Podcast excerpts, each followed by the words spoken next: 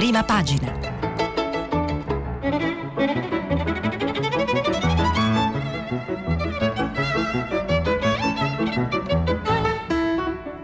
Questa settimana i giornali sono letti e commentati da Flavia Perina, editorialista del quotidiano La Stampa. Per intervenire telefonate al numero verde 800 050 333. Sms WhatsApp, anche vocali, al numero 335 56 34 296. Buongiorno a tutti e ben trovati a prima pagina, la rassegna stampa di Radio 3. Oggi è un po' obbligatorio eh, aprire questa rassegna stampa con la politica. Siamo all'antivigilia di una consultazione elettorale referentaria importante. E I giornali che eh, fino a qualche giorno fa, forse fino addirittura fino a ieri, l'avevano un po' eh, relegata nelle pagine interne, oggi eh, ovviamente si eh, rappresentano questa la sfida di domenica e lunedì prossimo con maggior rilievo. Eh, chi eh, ci apre proprio è la Repubblica. E che mh, mm, ci dice che il voto chiave delle regionali sarà in Toscana. Il titolo è La battaglia sull'Arno. A Firenze la destra chiude la campagna e crede nel ribaltone. Appello di Zingaretti, solo il PD li può eh, fermare. Eh, ma eh, vedremo che eh, oggi ci sono anche eh, nuovi appelli anche dal mondo più vicino al Movimento 5 Stelle per utilizzare nel voto di domenica e lunedì il cosiddetto voto disgiunto, cioè per sostenere in particolare in Toscana e in Puglia i candidati del PD e le liste del 5 Stelle. Eh, lo leggeremo tra un attimo, c'è un appello molto specifico di Marco Travaglio sul Fatto Quotidiano. Ma eh, torniamo alla sfida toscana che eh, sicuramente è un po' l'epicentro di questa consultazione. Eh, scrive Carmelo Lopapa, pagina 2 di Repubblica, è la madre di tutte le sfide e Matteo Salvini è convinto di giocarsela alla roulette in queste ultime 24 ore di fine campagna. Rosso o nero non c'è pareggio. Se vince in Toscana con la sua Susanna Ceccardi, sbanca la roccaforte della sinistra, diventa il vincitore delle regionali ed esce, spera, dal tunnel politico-giudiziario in cui si ritrova. Se perde invece raddoppia la sconfitta dell'Emilia Romagna otto mesi dopo e lunedì si tornerebbe a parlare di leadership in crisi, con l'aggravante dell'esploit bulgaro di Luca Zaia in Veneto. Ecco perché, terminata la lunga giornata ligure, il segretario si è precipitato in nottata a Carrara, dove stamattina comincerà il tour de force toscano. La chiusura sarà con gli altri leader del centrodestra, Giorgia Meloni e Antonio Tajani, stasera in Piazza della Repubblica a Firenze. Si gioca tutto tutto lì. Che cosa sta dicendo Salvini nelle piazze della sua campagna elettorale? Eh, ce lo racconta più avanti Lo Papa, c'è un nuovo gioco, ha ironizzato Salvini dalla piazza di Sanremo, la ricerca del fascista in assenza dei fascisti. A sinistra invece di cercare funghi cercano fascisti, altro che razzisti, le nostre piazze sono piazze piene di italiani orgogliosi di esserlo. Giovanni Toti, appena comi- te- eh, terminato il comizio colleghista a due passi dal Palazzo della Regione, carica di aspettative il risultato. Solo qui, cioè in Liguria, PD e Movimento 5 Stelle, partiti di governo, si presentano uniti e il risponso sarà assai deludente per loro. Vorrà dire qualcosa. Quanto alla leadership di Salvini, eh, dice Toti, io non ne vedo altre nel centrodestra, decidono gli elettori.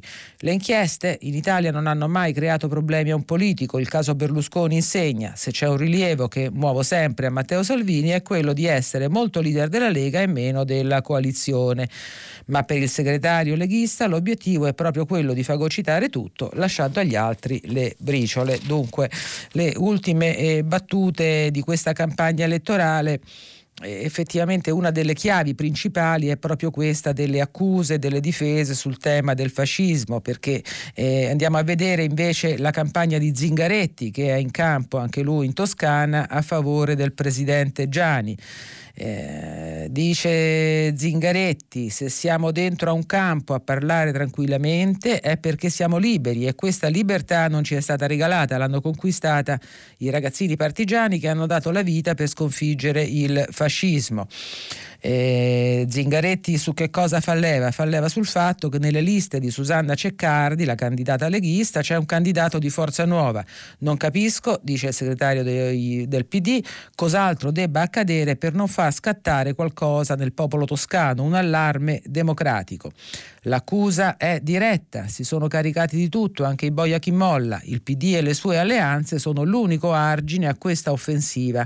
In politica io rispetto la testimonianza, ma è inutile se poi è funzionale a regalare alla destra le regioni. Sono convinto che l'elettorato sarà più avanti dei gruppi dirigenti e questo è chiaramente, eh, quest'ultima frase, un appello al mondo eh, 5 Stelle eh, perché eh, partecipi al gioco eh, scegliendo chiedendo il voto disgiunto, cioè eh, perché eh, il voto per i candidati 5 Stelle potrebbe essere in questa, circost- in questa, situazione un po' di testa a testa, sia in Toscana sia anche in un'altra regione, in Puglia, eh, un elemento determinante per una, la sconfitta dei candidati del PD.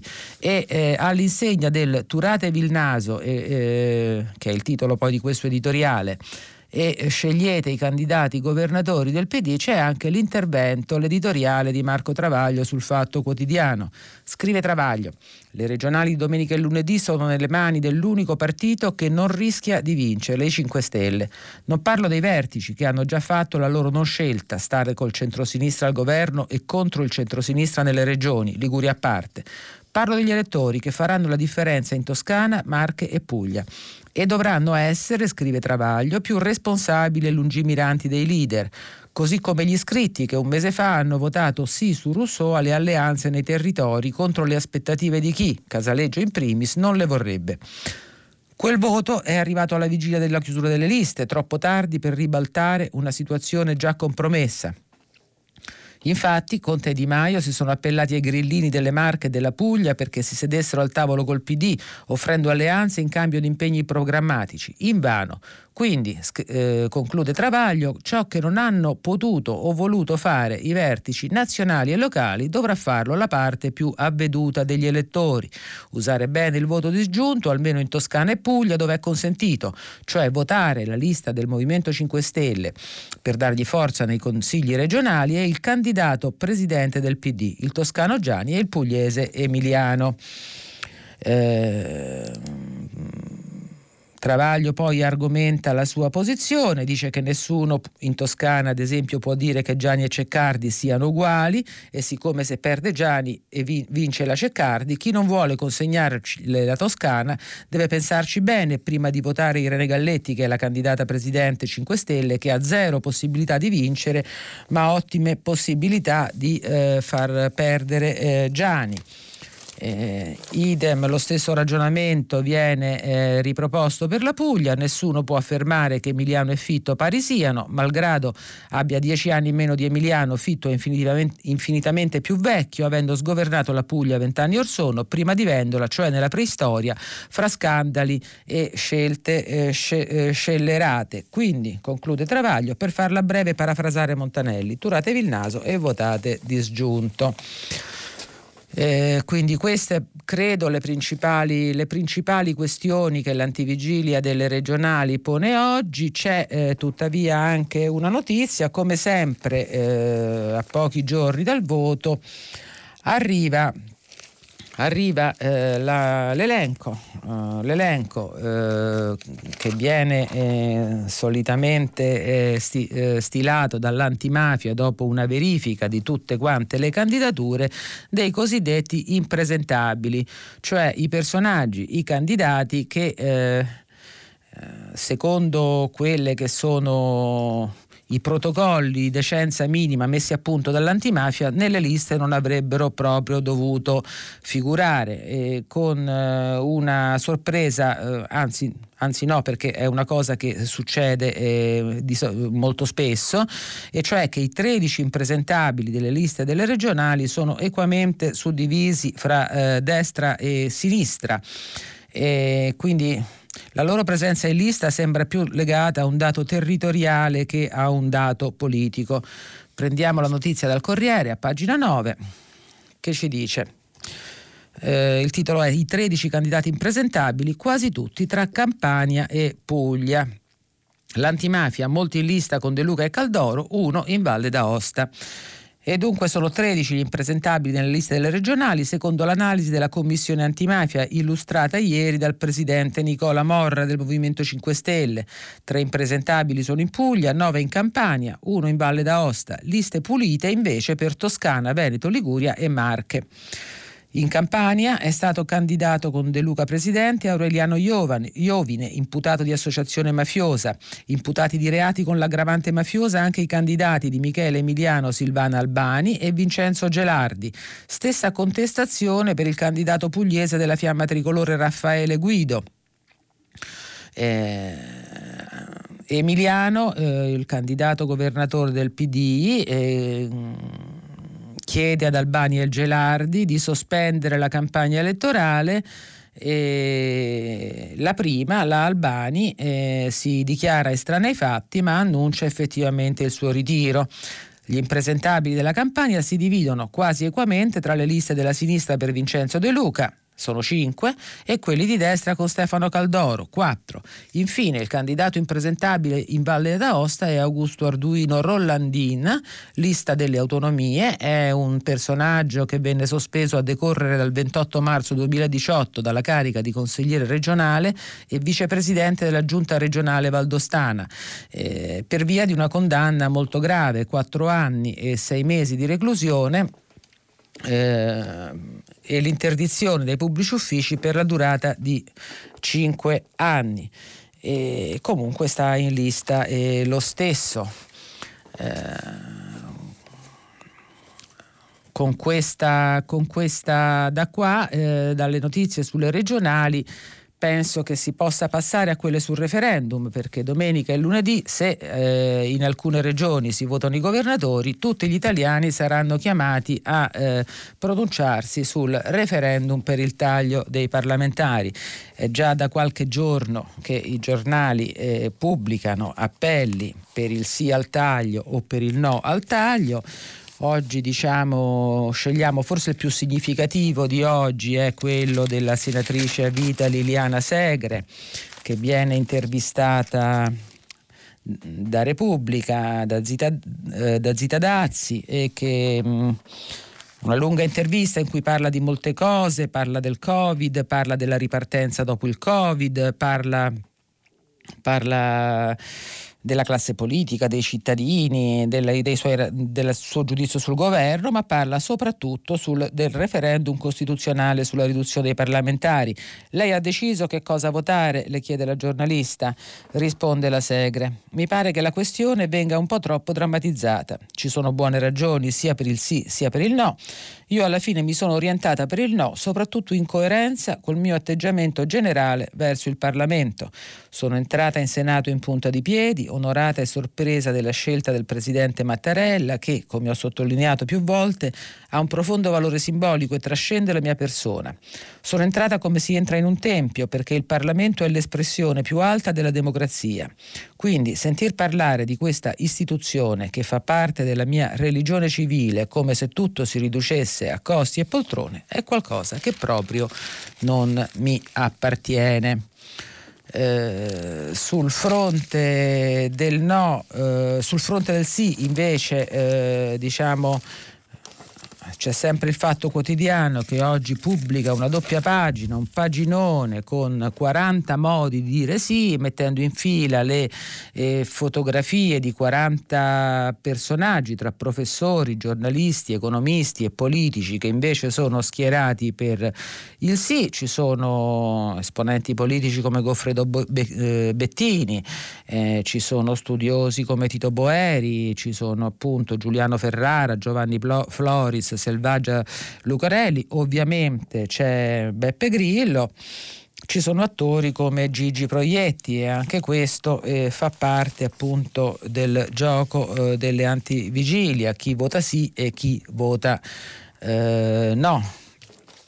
Una copertina dedicata al referendum e quindi una copertina con un grande no è anche quella di Left il settimanale eh, che oggi è in edicola e prevalentemente dedicato al taglio lineare dei parlamentari. Eh, il senso di un rifiuto collettivo è il titolo della prima pagina e eh, si annunciano interventi sul referendum di Susanna Camusso, Luciano Bellipaci, Anna Falcone e Gabriele Bartolini del Movimento Giovani per la Costituzione anche questa pagina. Penso che possiamo dirla esaurita con una ecco però c'è una spigolatura che riguarda questa campagna elettorale che volevo, volevo citare perché è un fatto diciamo, di vita quotidiana al quale ciascuno di noi, credo, eh, assiste ogni giorno da qualche settimana andando in giro per le nostre città, e cioè la sopravvivenza fuori ogni tipo di tempo massimo delle vecchie bacheche elettorali, quei grandi lastroni di lamiera che eh, contribuiscono al degrado della nostra città perché vengono sistematicamente eh, piantati a ridosso delle elezioni, restano lì un mese e più finché qualcuno non si decide a smontarli, senza più alcuna utilità eh, riguardo alla campagna elettorale, perché ormai la propaganda per il voto eh, molto raramente si fa con l'affissione di manifesti o elenchi di liste e prevalentemente si fa con i mezzi dell'era digitale, i social, internet, eh, gli stessi quotidiani o la televisione.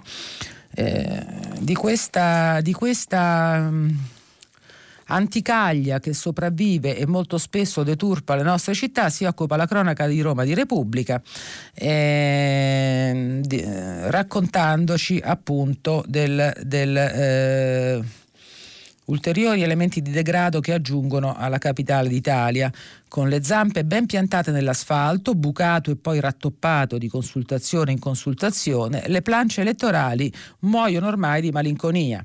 Nude, senza più manifesti, le lastre di metallo riapparse nel bel mezzo dell'estate romana in vista del referendum sul taglio del numero dei parlamentari sono il costosissimo lascito di un passato lontano figlia di tempi travolti dalla tecnologia e dai bizantinismi della burocrazia che hanno lasciato immutate per 64 anni le regole delle campagne elettorali. Ai romani, eh, soltanto ai romani oggi quelle plance costano 650.000 euro l'anno, una tassa che risulta particolarmente indigesta ora che il confronto politico si è spostato in pianta stabile sui social. Ma così vuole, eh, riecco i 64 anni, una legge del 1956. Articolo 2, comma 1 delle norme per le discipline della propaganda elettorale. In ogni comune la giunta municipale, entro 5 giorni dalla pubblicazione del decreto di convocazione dei comizi, è tenuta a stabilire speciali spazi da destinare a mezzo di distinti tabelloni o riquadri esclusivamente all'affissione degli stampati dei giornali murali o altri e dei manifesti. Niente, non si sfugge, non c'è salotto televisivo, tweet che rega, le plance devono restare guai a chi eh, le tocca. Eh, Repubblica poi ci dà un'idea dei costi, eh, dei costi immensi del trasporto, montaggio, smontaggio, manutenzione e riparazione di questi che sono denominati per la burocrazia impianti elettorali. Eh, soltanto a Roma sono 2,5 milioni di euro eh, ogni anno. Immaginiamo immaginiamo quale sia la cifra relativa a tutti i comuni italiani, ecco forse nel, nella stagione riformista che si sta per aprire, nella stagione delle semplificazioni, della cancellazione delle burocrazie, una piccola norma che eh, cancelli per sempre queste plance potrebbe essere gradita, solleverebbe le città da molti costi e solleverebbe tutti noi dalla visione di questi orribili pannelli di, eh, di metallo andiamo avanti, magari cercando di spostarci su argomenti meno contingenti. La campagna elettorale finirà fra, due, tre, fra mm, martedì con i risultati definitivi del voto di domenica e lunedì. Eh, ci sarà la consueta settimana di dibattito politico sul chi ha vinto e chi ha perso, ma ci sono appunto temi in questo momento più eh, consistenti e eh, resistenti. Non ultimo l'annuncio, de, tutti quelli legati all'annuncio delle nuove politiche europee in materia di recovery fund e eh, soprattutto delle regole sull'accoglienza e sullo smistamento dei migranti. Repubblica, pagina 8, ci in, propone un'intervista con Ursula von der Leyen, Presidente della Commissione europea, che spiega un po' meglio il senso dell'annuncio dato ieri nel suo intervento all'Europarlamento. eh, l'intervista di Alberto D'Argenio che chiede alla signora von der Leyen di fronte al Parlamento europeo lei ha parlato di cancellazione di Dublino, il trattato che attribuisce al paese di primo ingresso la gestione dei migranti e ha annunciato una nuova proposta di riforma. Conterrà la redistribuzione dei migranti tra partner europei? Risponde la von der Leyen, la nostra comune esperienza è che il sistema attualmente in vigore non funziona più, ha raggiunto i suoi limiti e per questo presenteremo una proposta che sarà più completa, più europea e conterrà nuove regole su asilo, integrazione, rimpatri e gestione dei confini. Il principio di base della riforma è il ribilanciamento tra solidarietà e responsabilità, la condivisione degli oneri su tutta la catena migratoria. Daremo una risposta completa ai flussi. Mm, la von der Leyen eh, diciamo, non, non, si esprime sulla domanda successiva, gli chiede il giornalista punta a togliere ai sovranisti uno dei grandi argomenti contro l'Europa, ovvero l'immigrazione, eh, però pur non esprimendosi direttamente eh, fa capire qual è la sua posizione. Eh, noi, dice, pensiamo che i fenomeni migratori verso l'Unione ci sono sempre stati e ci saranno sempre e che sia un compito nobile gestirli in modo ed efficace. Quindi profila una linea eh, che esca dagli atteggiamenti emergenziali degli ultimi anni per immaginare procedure eh, di lungo periodo che reggano nel tempo e che gestiscono appunto un flusso, un flusso di migranti eh, che se in alcuni periodi storici è stato più intenso è comunque una costante eh, della, eh, della storia europea. Eh, nella, la domanda successiva riguarda eh, come pensano le autorità europee di superare gli storici no alla solidarietà di alcuni partner come i paesi del blocco di Visegrad, l'Austria e altri nordici. E qui la von der Leyen fa cenno al... Eh, al fatto che i governi hanno potuto toccare con mano a luglio col eh, Recovery Fund eh, che, la, che, le proposte politiche della Commissione sono preparate con un lavoro molto profondo e con un esaustivo dialogo con le capitali e quindi eh, parla di un progetto enorme che deve essere ben preparato, che sarà poi discusso per trovare una soluzione comune. La connessione è evidente nel momento in cui l'Europa mette a disposizione eh, fondi economici per la ripresa enormemente consistenti, si aspetta che eh, gli Stati membri rispe- più, eh, e soprattutto quelli finora più ostici eh, rispetto alla condivisione di responsabilità sui migranti eh, si arrendano alla necessità eh, di una maggiore condivisione di questo argomento eh, se eh, vogliono accedere appunto ai benefici che l'Europa propone. Per quello che riguarda specificamente l'Italia ci sono anche qui eh, delle notizie incoraggianti che arrivano dall'Europa le prendiamo sempre per comodità da Repubblica, ma sono un po' su tutti quanti i giornali. Ehm, le linee guida del Recovery Fund si precisano e quindi all'Italia subito 44 miliardi e via libera al taglio delle tasse sul lavoro. L'Italia, ci dice l'articolo, potrà tagliare le tasse sul lavoro all'interno di una riforma fiscale sostenuta dal Recovery Fund e incasserà subito nel biennio 2021-2022 44 miliardi a fondo perso da non rimborsare e che non peseranno sul debito. È questo il senso delle linee guida pubblicate dalla Commissione europea sull'utilizzo dei 750 miliardi per rilanciare l'economia affondata dal Covid. Il calendario disegnato dall'Europa prevede che dal 15 ottobre i governi potranno prenotificare i loro piani nazionali per aprire un dialogo informale che punterà a scriverli al meglio per poi accelerare l'approvazione finale una volta trasmessi ufficialmente a Bruxelles la data di eh, periodo, la finestra utile per trasmetterli va dal 1 gennaio al 30 aprile. Appena i piani saranno approvati, dunque entro il primo semestre del 2021, i singoli governi potranno incassare subito il 10% dell'ammontare a loro dedicato. L'Italia in totale avrà a disposizione 209 miliardi, Roma potrà inoltre ottenere 44,5 19,7 miliardi di sussidi nel 2021-2022 e restanti 20,7 nel 2023. Il resto dei soldi, cioè i prestiti da rimborsare, saranno attivati con l'approvazione dei singoli progetti del piano nazionale. Dunque una massa di, di denaro davvero consistente. Ora il problema è sarà eh, quello che gli esperti indicano da tantissimo tempo, e cioè eh, utilizzarli al meglio. E vedremo poi magari in chiusura un articolo, un interessante, un interessante intervento di Linda Laura Sabatini sul tema della delle donne dell'occupazione femminile che indica una delle direzioni in cui eh, l'Italia dovrebbe sicuramente eh, muoversi. Ma il dibattito europeo non è solo incentrato sui soldi o sui migranti, si è parlato ieri anche di diritti, mm, in particolare eh, discutendo una mozione sulla situazione in Bielorussia. Prendiamo la notizia dalla prima pagina dell'avvenire l'Europa contro Lukashenko. Lukashenko è l'autocrate il, eh, che da moltissimi anni, da un quarto di secolo, guida la Bielorussia e che eh, di recente ha eh, represso eh, ogni forma di contestazione e di critica e proceduto all'arresto di molti suoi oppositori. Quindi l'Europa contro Lukashenko, la Lega si astiene, è polemica. Che cosa è eh, successo?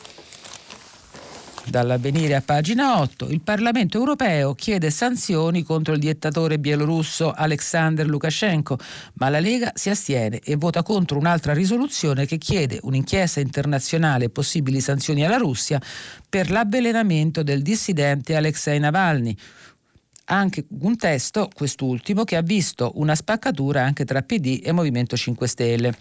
Su Lukashenko l'Aula del Parlamento europeo ha approvato una risoluzione con 574 voti a favore, tra cui il PD, Movimento 5 Stelle, Forza Italia e Fratelli d'Italia, 37 no, tra cui appunto il Carroccio, e due astenuti. Questa mozione respinge i risultati delle ultime elezioni presidenziali perché svoltesi in flagrante violazione di tutte le norme riconosciute internazionalmente.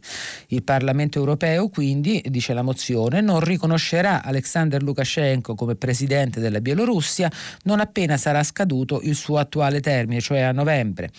Gli eurodeputati invocano nuove elezioni libere ed eque da tenersi sotto supervisione internazionale, esprimendo sostegno inequivocabile al popolo bielorusso. Nel testo si chiedono anche sanzioni contro varie persone ritenute responsabili dei brogli e della repressione del dissenso, incluso lo stesso Lukashenko. Tra gli astenuti su questa mozione, un'astensione che fa molto discutere, c'è anche l'eurodeputata leghista Susanna Ceccardi, candidata del centrodestra in Toscana, sottolinea l'avvenire. La Lega, eh, continua l'articolo, è sotto accusa anche per il suo no a una seconda risoluzione relativa al caso Navalny, eh, l'oppositore russo avvelenato, mm, poi trasportato in Germania, curato in Germania e adesso finalmente guarito. Eh, in realtà eh, su questa, risol- questa, risoluzione è stata approvata con 532 eh, sì. Per l'Italia hanno votato sì il PD e Forza Italia e 84 no eh, tra cui il no della Lega, e 72 astenuti, eh, tra cui eh, le astensioni del Movimento 5 Stelle e Fratelli d'Italia. Quindi come vediamo anche su questa, su questa vicenda, sulla vicenda di Navalny, eh, la distanza tra i partiti italiani eh, si è, fatta, si è fatta più larga sia all'interno della maggioranza sia all'interno dell'opposizione. Nel testo si chiedeva un'indagine internazionale sull'avvelenamento del dissidente puntando il dito contro il Cremlino, visto che l'agente nervino usato per avvelenarlo, il Novichok, è uno strumento disponibile solo alle strutture militari e ai servizi segreti in Russia. Questa è la vicenda di eh, Lukashenko.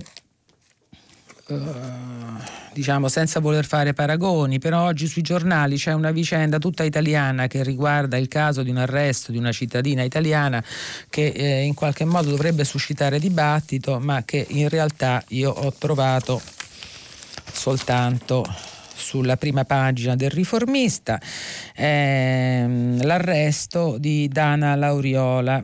Eh, ci racconta Pietro Sansonetti che eh, la polizia ha fatto irruzione nella casa di questa signora, l'ha arrestata e l'ha portata al carcere di Torino. Lei ha 38 anni, è una leader del movimento Notab, non ha commesso alcun reato violento ha solo partecipato, scrive Sansonetti, a una pacificissima manifestazione contro la TAB qualche anno fa che consisteva nell'aprire i caselli dell'autostrada e permettere agli automobilisti di uscire senza pagare. La manifestazione è durata una mezz'oretta, un gruppo di manifestanti è stato identificato e denunciato, tra di loro, oltre a Dana, c'era anche Nicoletta Dosio, 73 anni. Dana è stata condannata a due anni di prigione, Nicoletta solo a un anno. A tutte e due è stata negata la condizionale e a Dana anche le misure alternative al carcere, cioè gli arresti domiciliari che pure lei aveva chiesto. Perché gliel'hanno negate? Perché secondo i giudici non ha dato segni di ravvedimento. L'arresto eh, di Dana Lauriola è indubbiamente un atto politico, dice Sansonetti. In Italia provvedimenti del genere si prendevano con una certa frequenza tra il 22 e il 45 e poi ci fu il 25 aprile. Nel mondo politico scarse reazioni, non frega quasi niente a nessuno. Le uniche reazioni indignate sono quelle di alcuni 5 Stelle che si sono rivolti a Mattarella perché intervenga. Eh e dunque eh, questa vicenda, francamente, il carcere dopo anni per una manifestazione non violenta che ha provocato sicuramente disagi, ma eh, né feriti eh, né gravi incidenti, a me personalmente sembra un po' eccessivo. Eh, bene, spostiamoci da un'altra parte, oggi sui giornali, e, acceleriamo un po' perché siamo anche molto in ritardo, oggi sui giornali c'è largo spazio, eh, in particolare sul Corriere della Sera, sulle evoluzioni dell'emergenza Covid. Ci sono due notizie che riguardano l'Italia, e cioè il fatto che il TAR ha convalidato in qualche modo la linea del, del Piemonte eh, che eh, si era un po' dissociato dalle indicazioni nazionali per la scuola dicendo che ehm, obbligando le famiglie dei ragazzi che vanno a scuola a certificare di aver misurato la febbre ai figli. Contro questa, linea, contro questa ordinanza aveva fatto ricorso la ministra dell'istruzione Azzolina eh, il TAR del Piemonte ha dato torto all'Azzolina e ragione al presidente del Piemonte eh, eh, Cirio, eh, sostenendo che il provvedimento preso da Cirio non si pone in contrasto con la normativa nazionale, in quanto lascia la responsabilità alle famiglie, ma aggiunge una garanzia in più. La garanzia sarebbe appunto eh, la certificazione scritta di aver effettuato, il, eh, di aver effettuato la misurazione della febbre a casa. Sempre dal Corriere, la gravissima situazione del Regno Unito, eh, dove ehm, i casi di Covid stanno superando i 4.000 al giorno e eh, e Boris Johnson, il governo eh, della Gran Bretagna, sceglie la linea dura, nuova chiusura per 10 milioni. Dalla mezzanotte di ieri quasi 10 milioni di persone in Gran Bretagna, su una popolazione totale di 66 milioni, sono di nuovo in lockdown. I provvedimenti locali interessano soprattutto le regioni del nord-est dell'Inghilterra e le aree metropolitane di Manchester e Birmingham e sono la risposta a un'impennata dei contagi che ha visto ieri registrare oltre 4.000 nuovi casi a livello nazionale quindi chiusura di pub, chiusura di ristoranti e divieto di socializzare con persone al di fuori del nucleo familiare. Ora c'è il timore che il provvedimento sia esteso anche a Londra. E quindi il, l'emergenza, l'emergenza Covid e poi una notizia che eh, avevamo dato ieri che aveva suscitato anche molta discussione eh, con gli ascoltatori durante il filo diretto. Eh, ieri la davano soltanto i giornali eh, legati all'area di destra, oggi ne parlano un po' tutti, è la questione del reddito di cittadinanza ehm, dato eh, agli indagati eh, per l'omicidio del giovane Willy a Colleferro. Eh, Questa notizia ha riacceso in qualche modo il dibattito sul reddito di cittadinanza. Ovviamente eh, l'attacco più aggressivo arriva dai giornali che sono sempre stati ostili a questo provvedimento, a cominciare dal giornale che titola Reddito di criminalità addirittura pioggia di soldi ai delinquenti, il sussidio grillino percepito anche da spacciatori di droga, terroristi, mafiosi e ladri. Ovviamente poi all'interno c'è due pagine eh, in cui si elenca eh, il lungo elenco di, leggo sempre dal giornale, pusher, banditi e terroristi che hanno beneficiato del eh, reddito di cittadinanza, ma poi, che poi peraltro sono stati scoperti e in molti casi sono stati anche obbligati a restituirlo. Sul fronte opposto sul pronto opposto un intervento del direttore del nuovissimo quotidiano Domani, Stefano Feltri che eh, intitolato in modo significativo I veri poveri contano più dei fratelli di eh, Colleferro. Che cosa ci dice Stefano Feltri? Eh, ci dà anche qualche numero. A fine 2019 soltanto 39.000 beneficiari del reddito, del reddito di cittadinanza su 2,5 milioni avevano trovato un lavoro dopo aver ricevuto l'assegno e non è affatto detto che lo abbiano trovato grazie al sussidio. Però resta il dato rilevante che 2,5 milioni di persone in povertà hanno hanno beneficiato del più importante sforzo redistributivo verso gli ultimi. Eh, Feltri fa poi presente che ben 457.000 domande sono state respinte e quindi una certa selezione eh, delle domande eh, c'è stata. Il problema, scrive, è, si chiede, è il reddito di cittadinanza o l'imbroglio? Un po' di responsabilità c'è su entrambi i fronti. Proprio l'ossessione per gli abusi ha creato le condizioni per abusare della misura. Invece che concentrare l'intervento sulle categorie più bisognose, le famiglie numerose e quelle composte da stranieri, per ragioni di consenso immediato il governo Conte 1 ha impostato la misura soprattutto a favore dei singoli individui ed è molto più facile mentire sulla situazione reddituale e patrimoniale piuttosto che sul numero di bambini in una casa o sulla nazionalità. Insomma, secondo Stefano Feltri, il problema del reddito non è che lo abbiano preso anche i fratelli bianchi, ma che tanti veri poveri ne siano stati esclusi quando ne avevano molto, eh, molto bisogno. Eh, su questo argomento, sui fratelli bianchi e il reddito di cittadinanza, ci sono notizie un po' su tutti i giornali e un po' tutti i giornali eh, ci danno anche i numeri, fanno un po' il punto sulla situazione. Ieri era stato qui uno degli elementi di dibattito, in particolare il Corriere, a pagina, a pagina 23 eh, ci parla di 709 eh, persone denunciate alla pubblica autorità eh, nello scorso anno eh, per aver barato eh, nella domanda, oltre che abbiamo visto mh, mm, poco fa eh, i numeri delle domande che vengono comunque respinte per insufficienza ci stiamo avvicinando alla chiusura. Eh, io avevo allora, innanzitutto oggi eh, rapidamente, se no poi alla fine restano, rischiano di restare tagliati fuori. Oggi è il giorno degli inserti. 7 eh, l'inserto del Corriere della Sera eh, ha la copertina sul nuovo libro di Antonio Scurati M è tornato gli anni del regime di un Mussolini malato lo scrittore ci anticipa il suo nuovo romanzo.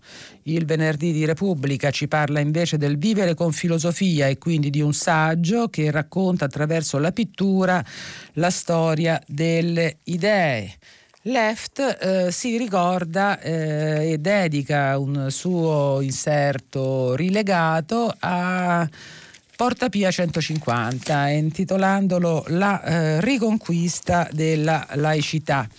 Eh, l'anniversario arriva fra due giorni, il 20 settembre, l'anniversario dell'ingresso dei bersaglieri del generale Cadorna a Porta Pia e quindi appunto eh, l'EFT dedica a questo argomento un po' dimenticato, la laicità, il suo inserto. In edicola troverete anche Internazionale che invece eh, dedica la sua copertina a, alla Bielorussia, all'ultima rivoluzione d'Europa, titola. Un movimento pacifico guidato da tre donne sta facendo vacillare il regime regime più longevo e repressivo del continente pronunciata la fatidica parola donne eh, mi consente di tornare a un eh, editoriale a mio giudizio importante che volevo eh, leggervi in chiusura riguarda la situazione economica, il dopo virus e le donne. Lo firma Linda Laura Sabatini che ci dice Stiamo vivendo una crisi molto dura in seguito alla pandemia, una crisi arrivata senza aver superato le diseguaglianze sociali provocate dalla precedente. Come nel 2008 la crisi ha colpito tutte le zone del paese, ma il sud più delle altre. Ha raggiunto la popolazione occupata adulta, ma soprattutto i giovani. Ha colpito gli uomini, ma le donne di più. E qui si evidenzia la grande differenza. Nelle crisi precedenti eh, era l'industria a essere più colpita e conseguentemente gli uomini. Ora sono i servizi e i lavori precari. Per questo le donne perdono di più, 470.000 occupate in meno rispetto al secondo trimestre del 2019. Di queste 323.000 in meno tra quelle con contratto a tempo determinato pagano il prezzo di svolgere lavori più precari e così siamo alle solite. Un tasso di occupazione femminile che torna sotto il 50% al 48 un tasso di occupazione, scusate, che torna sotto il 50% al 48,4%. Non tutti i paesi d'Europa hanno reso pubblici i dati del secondo trimestre. La nostra situazione è peggiore della Francia per quanto riguarda le donne. Loro hanno un tasso di occupazione più alto, 61,7, e hanno perso meno di noi. Nel Regno Unito addirittura il tasso di occupazione femminile è cresciuto e supera il 70%. La Spagna perde più occupazione di noi anche tra gli uomini, ma rimane comunque a un tasso di occupazione femminile più alto del nostro, il 53%. Allora vi chiedo, che aspettiamo? Non pensate che sia venuto veramente il momento di dare una svolta a questo Paese per seguire l'obiettivo dell'uguaglianza di genere? Eppure non vedo la tensione ideale che la questione meriterebbe. La verità è che questo è lo specchio di un ritardo culturale profondo esistente nel nostro paese e anche nella classe politica.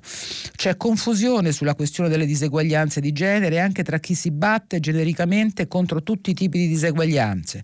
Deve essere chiaro, una volta per tutti, prosegue l'Ida Laura Sabatini, che le donne non sono una categoria, non sono un soggetto svantaggiato, non sono un settore a cui dare briciole, sono la metà del mondo, la metà del nostro paese, esautorate dei diritti che le madri costituenti hanno tutelato nell'articolo 3 della nostra Costituzione. La battaglia per l'uguaglianza di genere non può essere il sottoparagrafo di qualunque paragrafo sull'equità a cui aggiungiamo la parolina adatta ma vuota. Deve essere asse strategico su cui vanno investite decine di miliardi come mai fatto nel Paese. È diventata talmente pesante la situazione che se solo ci mettessimo in testa di agire per ripristinare il diritto al lavoro per le donne, il diritto a essere indipendenti economicamente, il diritto a essere meno sovraccarica di lavoro di cura, faremo un balzo colossale come paese e tutti se ne avvantaggerebbero. Conclude la Sabatini, sogno il momento in cui alle donne si aprirà un mondo di nuove opportunità, di libertà, di realizzarsi su tutti i piani e mi chiedo perché non siamo determinati nell'agire? Perché non si parla nelle linee guida del Recovery Fund di sviluppo delle infrastrutture sociali oltre che di quelle economiche? Eppure dei bei segnali c'erano stati. Il segretario del PD Zingaretti aveva dichiarato con convinzione la necessità di arrivare in cinque anni al 60% di copertura dei posti nido per i bambini. La vicepresidente della Camera Spadoni ha sostenuto lo stesso obiettivo e la parte del piano Colau sugli stereotipi di genere e l'occupazione femminile andava nella stessa direzione. Traduciamo tutto ciò in azione di governo, cogliamo questa opportunità, adottiamo l'uguaglianza di genere come priorità, come raccomandava in modo inequivoco il piano Colau. Quindi un appello al governo, eh, sappiamo tutti che le linee guida mh, del eh, Recovery Plan italiano sono state pre- presentate tre giorni fa, in effetti la questione della, eh, della, parità e soprattutto degli incentivi all'occupazione femminile, del, eh, della, dell'uguaglianza di genere è stata sparpagliata qua e là tra i, tra i vari capitoli senza, senza un'attenzione almeno apparentemente assolutamente particolare, qui c'è l'invito invece a metterla al centro della, eh, delle iniziative eh, economiche del prossimo periodo. Siamo in chiusura, vi segnalo alla fine un argomento più leggero eh, che ci invita a ridere, esce il nuovo film di Enrico Fanzina, è un film lockdown all'italiana che scherza sul Covid, ehm, ce ne parla il Corriere della Sera in prima pagina, pregiudizio all'italiana, ehm, sono molti gli attacchi sui social alla benzina per questo film eh, di persone che dicono non si può scherzare sul Covid come non si potrebbe scherzare su qualunque catastrofe naturale e quindi, mh, mm, eh, e quindi diciamo l'interrogativo cinematografico di giornata è si può fare un film che prende in giro il lockdown e l'emergenza dalla quale stiamo faticosamente eh, uscendo? Molti rispondono di no eh, i giornali invece difendono Ivanzina dicendo che in Italia si può scherzare su tutto. Eh, la rassegna stampa finisce qui vi aspetto dopo la pubblicità per il filo eh, diretto e vi ricordo che stiamo pubblicando i vostri messaggi sul sito di Radio 3 a tra pochissimo Flavia Perina, editorialista del quotidiano La Stampa, ha terminato la lettura dei giornali di oggi. Per intervenire chiamate il numero verde 800 050 333. Sms WhatsApp anche vocali al numero 335 56 34 296. Si apre adesso il filo diretto di prima pagina. Per intervenire e porre domande a Flavia Perina, editorialista del quotidiano La Stampa, chiamate il numero verde 800 050 333. Sms WhatsApp, anche vocali, al numero 335 56 34 296. La trasmissione si può ascoltare, riascoltare e scaricare in podcast sul sito di Radio 3 e sull'applicazione Rai Play Radio. Eccoci qua con il filo diretto, di nuovo buongiorno a tutti e mh, mm, cerchiamo oggi di essere rapidi perché anche, sul, anche sul, eh, attraverso Whatsapp e gli sms ci sono moltissimi messaggi interessanti che vorrei riuscire a leggere e a commentare. Partiamo però subito con le telefonate. Pronto? Eh, buongiorno. Buongiorno. Mi chiamo, Patri- mi chiamo Patrizia Vannozzi, eh, sono un'insegnante di scuola media e chiamo da Roma. Io vorrei eh, intervenire nella maniera più breve sul dibattito, a mio parere surreale, che si è eh, scatenato circa lo sciopero previsto per il 24 e il 25 settembre, indetto dall'Unicobas e da altre sigle del sindacalismo di base. Allora voglio dire come insegnante che io mi sento francamente indignata nella misura in cui il diritto di sciopero è un diritto costituzionalmente garantito, che questo sciopero è stato organizzato con tutte le procedure previste dalla legge 146 del 90 che eh, organizza gli scioperi eh, nel settore pubblico e che continuare ad additare gli insegnanti come fannulloni, irresponsabili, scansafatiche è inaccettabile perché noi stiamo scendendo in piazza per un motivo molto semplice che dovrebbe vedere al nostro fianco famiglie e studenti nella misura in cui questo governo dal 5 marzo al 13 settembre non ha fatto nulla per permettere a noi lavoratori e lavoratrici della scuola e ai ragazzi di tornare a scuola in condizioni minime di sicurezza. Grazie Patrizia di questa testimonianza. In realtà sui giornali di oggi quantomeno, ma anche su quelli della settimana, salvo alcune prese di posizione, io mm, tu, mm, sì, qualche giornale ha titolato negli scorsi giorni sull'inopportunità di questo sciopero, nessuno ha messo in dubbio il diritto di sciopero eh, dei lavoratori, molti ne hanno, qualcuno ne ha criticato, ne ha criticato l'opportunità eh, in questo momento a ridosso dell'apertura, poi della chiusura elettorale delle scuole e della successiva eh, riapertura. Eh, quindi mh, mm, non mi sembra che ci sia stato al momento un particolare scandalo, qualcuno da qualche settore politico ha chiesto la precettazione degli insegnanti, vedremo come finirà, ma il diritto di sciopero degli insegnanti, da quel che ho visto io, non è stato messo in discussione da nessuno. Andiamo avanti, pronto? Pronto? Buongiorno. Pronto? Pronto? Buongiorno, mi sente? Sì, la sento. Mi chiamo Carlo qua. e telefono da Roma.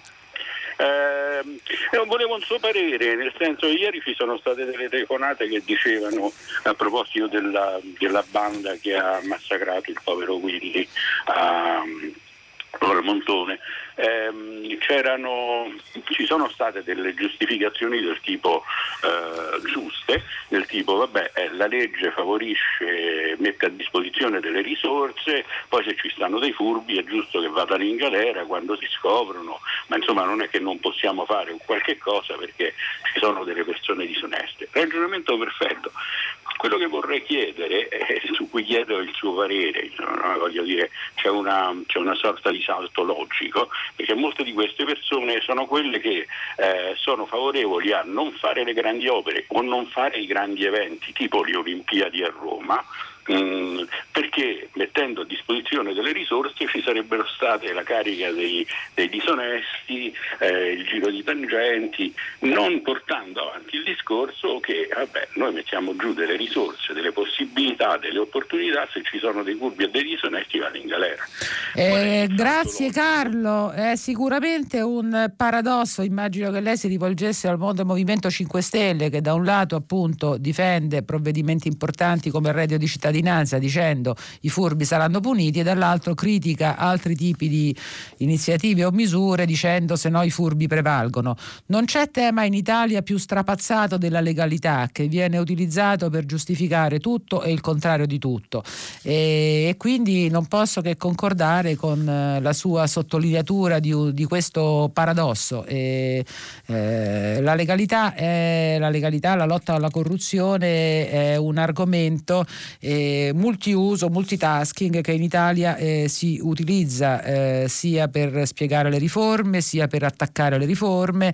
Eh, a seconda eh, di chi le propone e di chi eh, ne dispone. Andiamo avanti al telefono, pronto? Sì, buongiorno, io sono Arnaldo, eh, telefono da Vigliana, provincia di Torino. Buongiorno. Buongiorno. Eh, senta, io eh, desidero intervenire riguardo a due cose. Una a un ascoltatore di ieri che eh, ha parlato delle grandi opere e a sostegno delle grandi opere. E, e, poi un altro aspetto è riguardo a quanto lei ha detto forse martedì, riguardo a, che ha ripreso un giornalista, riguardo ai costi sociali, alla protezione ambientale, alla salvaguardia della salute e al rischio climatico in particolare anche. E, e riguardo alle grandi opere, eh, in particolare parlava l'ascoltatore della nuova linea Torino-Lione nuova linea sottolineo perché esiste già una linea. E eh, dunque sulle grandi opere ma non le grandi opere inutili. E a sostegno di questa tesi ma non sono i sostenitori eh, del Notar o amministratori della Valsusa eh, ma eh, la Corte dei Conti europea a giugno del 2020 eh, penso che bisognerebbe tenerne conto e i politici italiani dovrebbero tutti riflettere, Corte dei Conti europea, eh, ha criticato pesantemente quest'opera in quanto eh, si prevede, eh, anzi eh, ormai è certo c'è un raddoppio dei costi, le previsioni eh, rispetto a quanto ipotizzato inizialmente, le previsioni del traffico non sono per niente realistiche, c'è una dubbia utilità del progetto, i francesi tutte le linee interne eh, le hanno sospese fino al 2038, c'è un'ipotetico riduzione dell'anidride carbonica e del CO2. Arnaldo, mi scusi se la interrompo, andiamo al punto, conosciamo le critiche alla TAB. Sì. conosciamo no, no, anche... parlo della Conte dei Conti europea, eh, non di Sì, sì, no, no, conosciamo que- sia le sì. critiche sia le valutazioni della, co- della Corte europea che sì. eh, si è espressa più volte in queste direzioni. Eh, il punto qual è? Eh, la salvaguardia del eh, clima? Punto, la... Eh, la Corte dicevo anche che rispetto appunto di fare queste valutazioni eh, che aiutano queste riflessioni e in base a quanto ha detto lei martedì, martedì mi pare, e qua, sui costi sociali, sulla protezione ambientale, la devastazione della valle, eh, i rischi per la salute, dunque si parla tanto di salvaguardia della salute, con, eh, adesso durante questa primavera, durante la pandemia che poi non è ancora finita, eh, ci sono stati più inviti a riflettere sulle spese che si andava a fare, eh, io penso che sia necessaria una riflessione. Questo è sicuramente vero e le dirò di più, eh, diciamo la TAV come molti altri tipi di progetti eh, che sono stati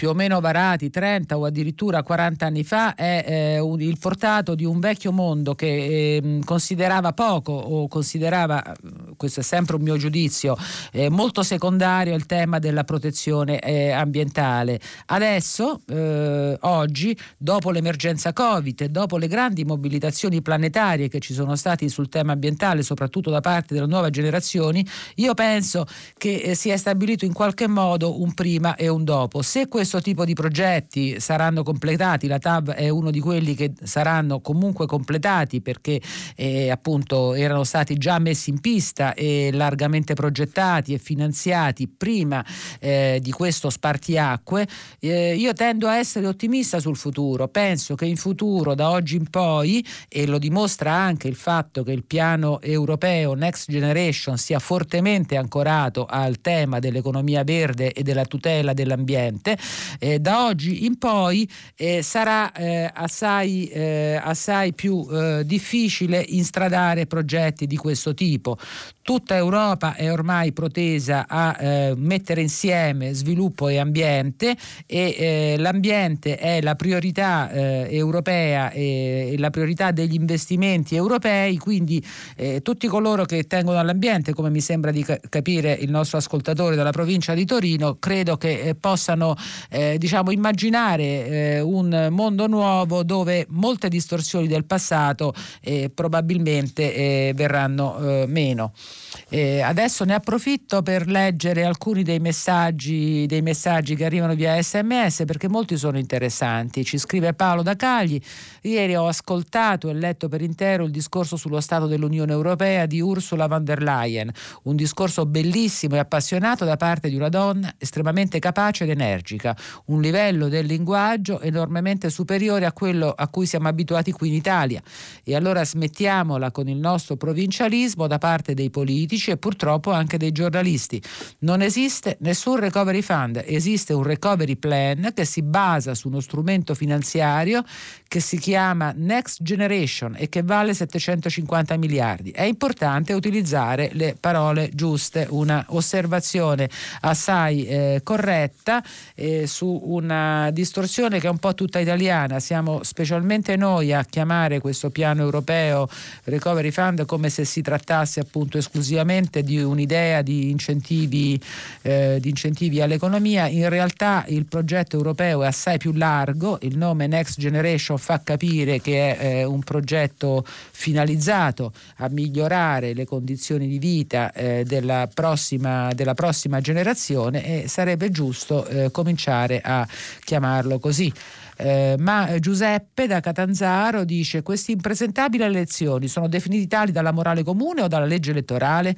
Se è la legge a considerarli impresentabili, come fanno a trovarsi nelle liste? È una domanda che hanno fatto tanti ascoltatori. In realtà il meccanismo funziona così. Eh, nell'imminenza delle campagne elettorali la Commissione antimafia stila una, una sorta di prontuario delle regole per valutare, per valutare le candidature eh, sul territorio eh, regole che tengono conto non soltanto di quelle che sono le disposizioni di legge e in particolare la legge Severino che interdice dalla candidatura o dall'elezione degli specifici soggetti, ma anche delle regole diciamo di opportunità eh, perché, perché, non c'è soltanto appunto lo, eh, non, nelle candidature si ritiene che non si debba soltanto osservare eh, eh le, lo specifico dettato della legge ma anche delle generali eh, regole di opportunità. E quindi sulla base di questa griglia la Commissione antimafia indica alcuni nomi che sono candidabili infatti sono candidati però in qualche modo modo è una forma di avvertimento ai cittadini e agli elettori che, dica, guardate, quest- che dice guardate queste persone sono in questa circostanza, in condizione, poi eh, decidete voi se vi conviene votarli o meno. Torniamo al telefono, pronto? Pronto? Buongiorno. Eh, buongiorno dottoressa Perina, sono Guglielmo, chiamo da Napoli. Le volevo sottoporre una domanda. Eh, ieri ho letto sulla terza pagina di Avvenire un bellissimo articolo legato alle politiche attive di lavoro. E mi riallaccio a quanto lei ha detto ieri anche sul strumento del reddito di cittadinanza, per cui le volevo chiedere eh, se non fosse il caso di legare le politiche di sussidi, eh, incluso il reddito di cittadinanza, anche la cassa integrazione, quella in deroga, a delle politiche di aggiornamento, orientamento e formazione costante di lavoratori pubblici e privati, eh, in modo tale da avere sempre una flessibilità nel mondo del lavoro per rispondere alle esigenze del mercato, perché il mercato comunque che crea lavoro, incontro tra domanda e l'offerta e i posti di lavoro non possono essere creati per decreto, per cui pur rimanendo favorevole a tutte le politiche eh, di sostegno, di assistenza, di non lasciare il lavoratore, il lavoratore senza reddito, mi trovo un po' dissenziente da quanto lei ha affermato ieri sul eh, non legare queste eh, eh, questi strumenti assistenziali alle politiche di formazione continua che, che in Italia è un paese che ha la più alta dispersione scolastica e ha un esercito di NIP di persone che sono prive di, di titoli scolastici e anche di eh, non ricerca del, del lavoro. Grazie. Grazie Guglielmo della sua osservazione, senz'altro corretta. Le spiego quello che penso io come posizione personale, che è un po' frutto anche dell'esperienza. Se ad esempio nel caso di moltissimi giovani la formazione professionale più o meno permanente è una soluzione, è una soluzione per... Eh, per sostenere l'occupazione, per accompagnare alla politica di sussidio eh, quello che è necessario per eh, rientrare, riciclarsi nel mondo del lavoro, magari con una nuova professionalità, noi non possiamo negare che esistono delle categorie di cittadini eh, alle quali è molto difficile far cambiare lavoro dopo una specifica formazione. Parlo di un settore che io ad esempio conosco bene, quello non so, nel vecchio mondo dei giornali c'erano i tipografi, i tipografi macchinisti, quelli che lavoravano sulle rotative ed erano un numero enorme perché a quel tipo di giornali serviva un numero enorme di personale per procedere a tutte quante le attività di impaginazione, eh, di impaginazione stampa e distribuzione. E nel nuovo mondo dei giornali i tipografi non servono più quasi a niente importante e tuttavia è molto difficile eh, aggiornare professionalmente un lavoratore cinquantenne o cinquantacinquenne che ha fatto sempre quel tipo di lavoro e trasformarlo, non so, in un social media manager che è la figura professionale magari oggi più utile a, a un giornale oppure in un lavoratore digitale e, e consapevole dei nuovi sistemi eh, digitali di impaginazione o selezione delle fotografie. Eh, non possiamo pensare che eh, la formazione permanente sia una soluzione per tutti, è la soluzione per magari per un numero elevato eh, di giovani, ma non può essere la soluzione per tutti. C'è una parte di lavori che stanno scomparendo, che difficilmente può essere sostituita, e una parte di lavoratori che difficilmente può essere eh, formata a nuove professionalità pur rimanendo nello stesso settore. Andiamo avanti al telefono, pronto? Pronto, buongiorno. Buongiorno. Io mi chiamo Fabio, telefono alla città di Castello in Umbria. Buongiorno eh, Fabio. Ho ascoltato con interesse la, il discorso della signora von der Leyen in, in, Europa e mi sono diciamo, fermato, focalizzato l'interesse sulla, sulla cancellazione del, del, trattato di Dublino. Questa cancellazione poi lei ha spiegato a grandi linee quale sarà il un po' il futuro di quello che lei ha in mente. In, in altri momenti della, della, storia del giornalismo italiano, della politica italiana, questa notizia avrebbe scatenato una, una, una guerra, un putiferio di, di, di, vedute, eccetera, considerando che sulle politiche europee sull'immigrazione, sulle non politiche europee dell'immigrazione ci sono dei gruppi della, politici italiani che hanno guadagnato minimo 10 punti percentuali, minimo, per, e sono andati diciamo, su e altri gruppi che si sono, sono, hanno visto scendere. Eh, io vorrei chiederle se questa anomalia tutta italiana di non, so, di, di non, prestare attenzione alle cose quando accadono, ma sempre o troppo tardi o troppo presto, ma presto mai, diciamo troppo tardi, eh, debba un po' finire, debba cambiare. Noi adesso le, le, non stiamo andare sui dettagli, ma la campagna elettorale si basa semplicemente sui banchi singoli con le rotelle, no, banchi singoli con le rotelle sì. eh, notizie di questo tipo che cambiano completamente anche la nostra geografia politica. Noi siamo l'ultimo paese a sud dell'Europa e qualsiasi cambiamento sensibile, forte nelle politiche europee ci stravolge il, il nostro essere, la nostra organizzazione della, dell'accoglienza e tutto quanto. Lei cosa ne pensa? Eh, grazie della domanda Fabio, noi eh, non c'è dubbio abbiamo sempre una visione un po' provinciale e i fatti che non, che non uh, scuotono eh, l'opinione pubblica, i fatti che aprono ragionamenti di lungo periodo eh, fuori dal presentismo che ci caratterizza di solito eh, destano meno attenzione di altri. Su questa vicenda specifica, sulla cancellazione del Trattato di Dublino, c'è al momento poco dibattito politico secondo me per due motivi.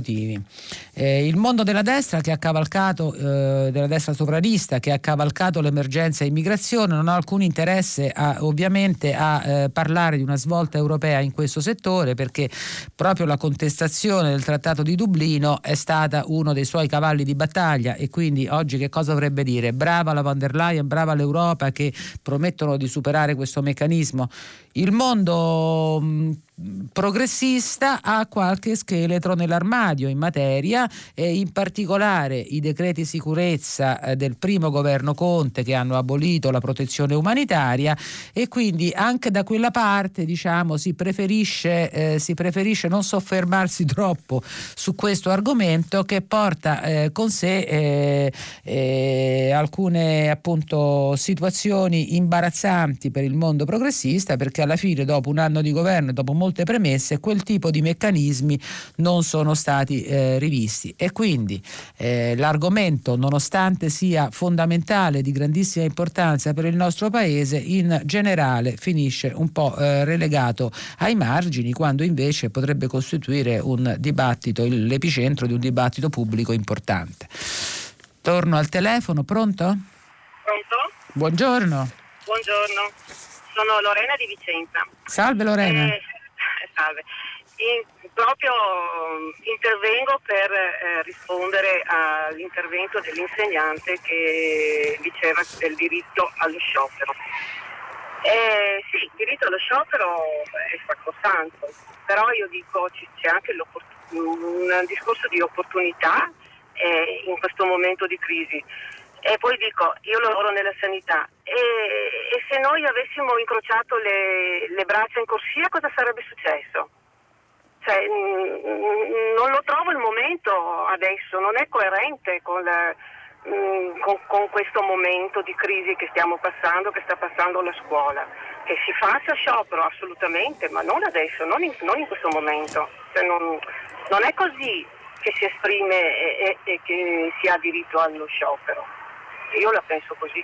Io lavoro da 40 anni nella sanità e penso che questo sia il momento di tirarsi sulle maniche, di lavorare, eh, di impegnarsi, di avere, pro, di avere pro, professionalità e di fare andare avanti il paese. Questo io penso. Bene, la telefonata, grazie Lorena, grazie Lorena, il suo ragionamento è condiviso da molti ascoltatori perché la telefonata di Patrizia anche sugli, sul, negli sms ha dato un po' la stura ad una serie di ragionamenti, ci scrive, ne, ne leggo qualcuno.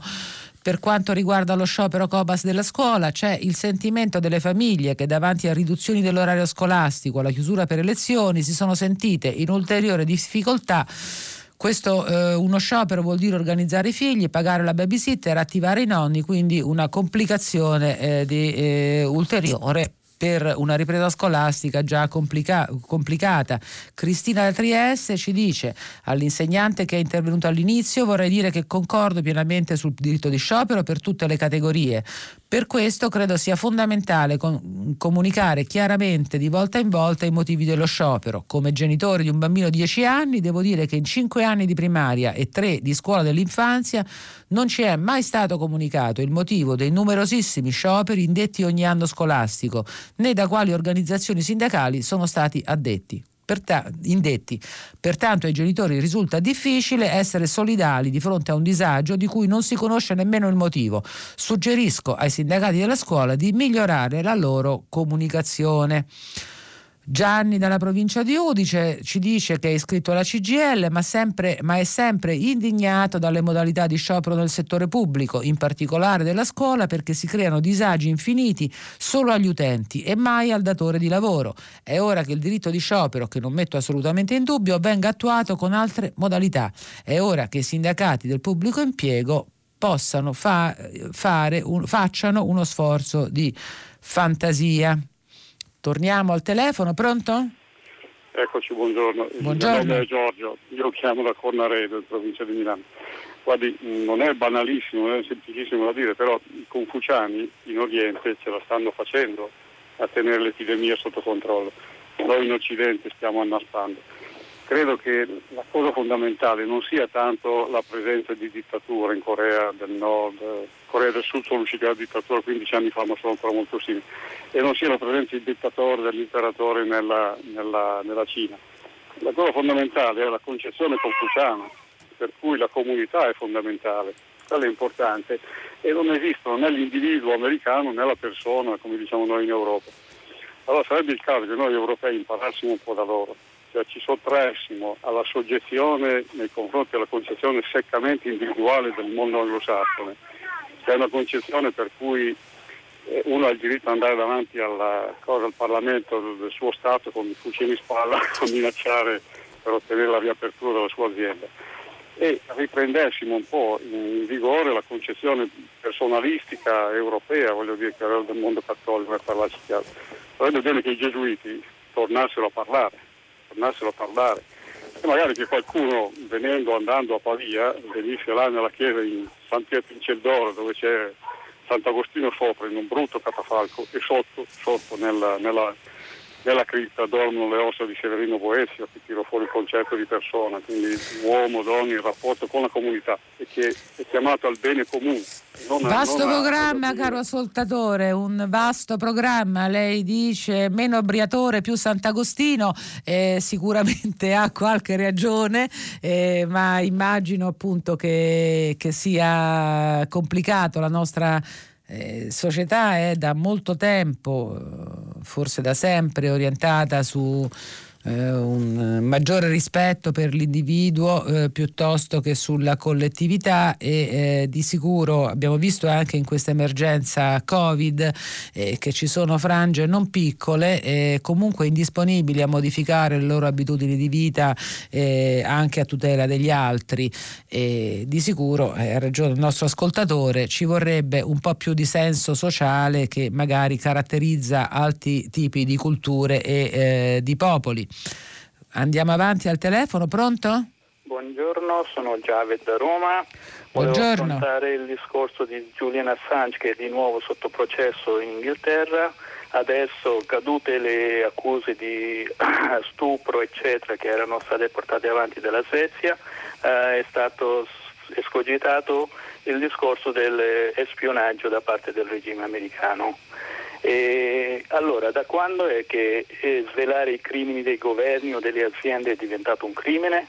Eh, io francamente non ho visto molto o quasi niente sui media italiani riguardo a questa cosa, perché se viene eh, condannato all'estradizione uh, lo mettono in carcere per 175 anni, insomma buttano via la chiave, per un discorso di libertà di stampa, cioè giustamente si parla di, di mancanza di libertà di stampa in altri paesi non europei diciamo, però questa cosa qui dove lui viene accusato di spionaggio quando ha semplicemente svelato i crimini di guerra eccetera, è una cosa che i media italiani non lo stanno affrontando secondo me. Grazie. Grazie a lei, in generale sì è vero, questo caso Assange è pochissimo presente sui giornali, sui giornali italiani, è una vicenda che fin dall'inizio ha interessato abbastanza poco eh, il pubblico italiano e mh, mm, non è mai stata al centro di un dibattito pubblico, ma come abbiamo visto il tema della repressione del, del dissenso eh, ricomincia ad affacciarsi per altre vicende. A questo proposito volevo leggere due messaggi che sono arrivati attraverso gli sms, il primo di Luciano da Forlì che dice Dunque riassumiamo, in Europa Susanna Ceccardi della Lega si astiene dal voto che, che chiede a Lukashenko di rispettare il voto democratico, sempre in Europa Lega e 5 Stelle si astengono dal voto che chiede a Putin di fare chiarezza sul caso Navalny. Vorrei capire la logica di queste posizioni. Beh, la logica diciamo la conosciamo, eh, in generale eh, il mondo della Lega, il mondo 5 Stelle è un mondo che ha guardato sempre, eh, che ha guardato sempre con eh, grande diffidenza la, le prese di posizioni internazionali sul tema dei diritti, sono, loro sono eh, diciamo, ideologicamente a favore dell'autodeterminazione, quindi sono sovranisti e quindi dicono ognuno è sovrano a casa sua e non tocca all'Europa e non tocca all'Europa decidere decidere se fa bene o se fa male. Eh, Ugo ci dice: Ma su quale base il Parlamento europeo non riconosce l'elezione di Lukashenko in Bielorussia? Il Parlamento europeo ha inviato qualcuno a verificare e contare le schede elettorali? Se questo fosse avvenuto va bene, ma se non è avvenuto, su quale basi logiche non riconoscono l'elezione? Io immagino che le eh, basi eh, logiche siano sia la segnalazione eh, da parte di eh, numerosi esponenti dell'opposizione bielorussa di eh, brogli e irregolarità diffusissime eh, più o meno eh, in un gran numero di seggi elettorali soprattutto eh, nei piccoli eh, centri. Sono segnalazioni che sono state rivolte all'Unione Europea e immagino che questa mozione scaturisca anche da questo. Torniamo al telefono, pronto? Sì, pronto, sono Giorgio, telefono sono un produttore biologico delle Marche. Io volevo intervenire a proposito della destinazione di quello che viene chiamato Next Generation Funds, cioè i soldi che dovrebbero servire per dare una vita e un futuro eh, alle nuove generazioni. La cosa che mi sorprende tantissimo è che nel dibattito, o almeno nell'assenza di dibattito più che altro, soprattutto nei giornali non, eh, non, si discuta di che cosa fare rispetto alla eh, necessità di cambiare sistemi produttivi in agricoltura. Eh, essendo un produttore biologico ho sperimentato da vent'anni eh, che si può produrre bene, prodotti sani e soprattutto rispettosi dell'ambiente. Siccome il problema più grosso prima della, di questa pandemia era segnalato e tuttora ritorna a galla il problema del eh, cambiamento climatico e sapendo che i dati ormai accertati eh, addebitano alla produzione moderna convenzionale, quella che usa eh, la chimica massivamente, un 30% insomma, dell'effetto climatico viene addebitato all'agricoltura, agli allevamenti intensivi, ma non solo eh, una serie di problemi insomma, ambientali sono creati esattamente eh, da, dall'agricoltura. Ora, da 40 anni, non da 20 anni, io lo faccio da 20 anni, ma da 40 anni sono stati sperimentati e provate validamente eh, le, le, soluzioni al problema della, dell'agricoltura convenzionale l'inquinamento delle acque, la perdita di materia organica e così di seguito. Allora mi chiedo e chiedo alla, a lei, giornalista, come mai nel dibattito pubblico e soprattutto nella società civile non vengono riproposti questi temi. Le soluzioni esistono e sono a bassissimo costo. Grazie Giorgio, mi fermo alla domanda perché siamo in, uh, in zona Cesarini e quindi volevo dare spazio a qualche altra telefonata. Come mai lui, eh, lei dice eh, il tema eh, di una ristrutturazione in senso ambientalista del sistema agricolo non viene presa in considerazione nel dibattito? In realtà il dibattito pubblico sui gli specifici provvedimenti con cui dare contenuti al Next Generation eh, non è ancora cominciato, almeno in Italia. Il governo ha presentato tre giorni fa una cornice di interventi piuttosto generica eh, dove c'è più o meno tutto eh, eh ciò mh, di cui eh, dovrebbe aver bisogno il nostro Paese, ma la presentazione del piano vero e proprio e quindi degli specifici interventi avverrà soltanto tra il prossimo gennaio e la la prossima primavera. Io credo che questo dovrebbe essere il momento anche per il mondo agricolo che in Italia ha una fortissima, ehm, una fortissima potenza anche politica, cioè è un mondo molto spesso ascoltato dalla politica per porre i temi posti da Giorgio, per immaginare un futuro più a misura di ambiente eh, che approfitti delle risorse messe a disposizione dall'Europa davvero per cambiare eh, la vicenda dell'agricoltura italiana eh, che tra l'altro ha nel bio uno dei suoi massimi orgogli, cioè noi siamo un paese eh, che in larga parte è famoso e rispettato nel, del mondo proprio per la qualità del suo agroalimentare. Ora c'è l'opportunità di rafforzarla ulteriormente. Restiamo al telefono ancora per qualche minuto. Pronto? Pronto? Buongiorno. Buongiorno. Sono Maria Grazia da Roma. Allora io volevo intervenire per esprimere tutta l'indignazione per la traduzione in carcere della signora Dana, anche per l'esiguità dei fatti che le vengono attribuiti. Eh, io penso che ci sia proprio un accanimento verso che si parte per argomenti che hanno a che fare sia con i diritti civili sia sulle questioni ambientali soprattutto. E ehm, diciamo questi, queste questioni che vanno anche ad incidere su, ehm, diciamo su progetti economici eh, di cui magari insomma, si si, diciamo, si ignorano anche le ricadute negative, cioè si vogliono ignorare le ricadute negative di, certe, eh, di certi progetti, tipo quello che può essere la TAB, che insomma eh, diciamo, sia chi eh, lo porta come un, un, fatto di civiltà e chi invece eh, lo ritiene comunque una, un, una, spesa inutile, un progetto inutile. Ecco, io ecco, volevo anche dire, sottolineare che spesso si va a guardare eh, fatti esteri, questioni estere, sui diritti anche negati, sugli interventi della polizia, mentre invece si ignorano e si trattano con molta indifferenza fatti gravi italiani. E poi guardi, la volevo ringraziare intanto perché ha portato alla luce questo, questo aspetto, ha fatto benissimo e poi soprattutto la volevo anche un pochino eh, ehm, centrare il punto sul fatto che spesso sono donne che vengono punite maggiormente rispetto agli uomini. Questa donna in fin dei conti non ha fatto nessun atto di violenza, aveva partecipato a questa manifestazione, adesso addirittura darle il carcere rispetto a fatti anche di cronaca di questi giorni che sappiamo persone violente che invece sono liberi di fare quello che gli pare. Ecco, io volevo sottolineare questo e ringraziare lei per aver portato alla luce questa, questa, notizia un po' ignorata.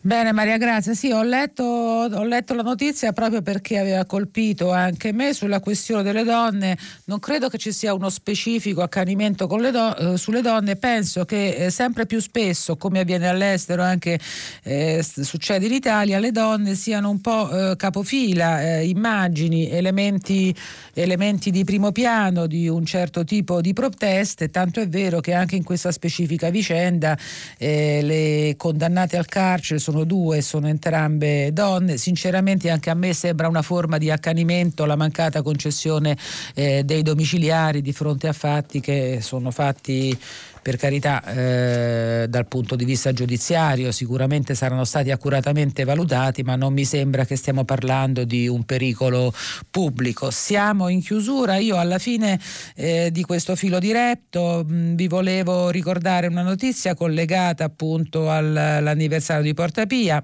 Eh, quest'anno la giornata di domenica 20 settembre eh, sarà scandita qui eh, su Radio 3 dal racconto dello storico Vittorio Vidotto che in nove tappe tappe seguirà l'evoluzione ora per ora degli eventi di quella giornata memorabile del 1870, in cui 150 anni fa l'esercito italiano di Vittorio Emanuele II conquistò Roma mettendo fine al più antico regno d'Europa, quello di Pio IX, il Papa Re.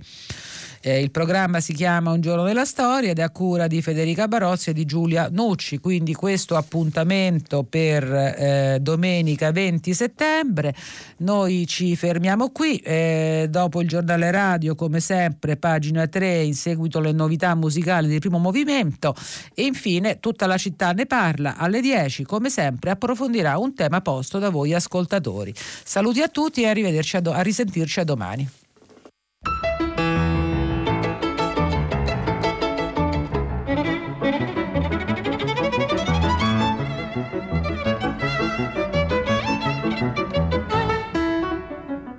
Flavia Perina, editorialista del quotidiano La Stampa, ha letto e commentato i giornali di oggi.